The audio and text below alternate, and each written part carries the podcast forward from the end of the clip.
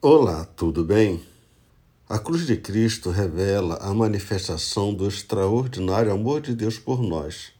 Nela, Cristo morreu em nosso lugar, levando os nossos pecados, nos reconciliando com Deus. P.T. Forsyth disse que Cristo é para nós o que o é a cruz. Tudo que Cristo foi no céu, na terra, foi colocado no que ele fez aí. Cristo, repito, diz ele, é para nós justamente o que a cruz o é.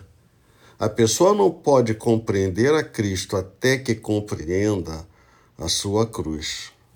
Não há uma mensagem mais impactante e transformadora a ser pregada do que Deus estava em Cristo, na cruz do Calvário, reconciliando consigo mesmo o mundo.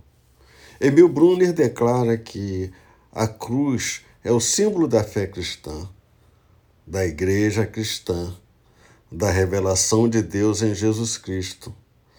Toda a luta da reforma pela sola fide, ou sola deo glória, não passou de uma luta pela interpretação correta da cruz. Aquele que compreende corretamente a cruz, compreende a Bíblia, compreende a Jesus Cristo. A mensagem da cruz é um paradoxo. Loucura e salvação. Para Gandhi, a cruz não tinha uma mensagem especial, mas para o apóstolo Paulo era o poder de Deus para a salvação. Leia a Bíblia e faça orações.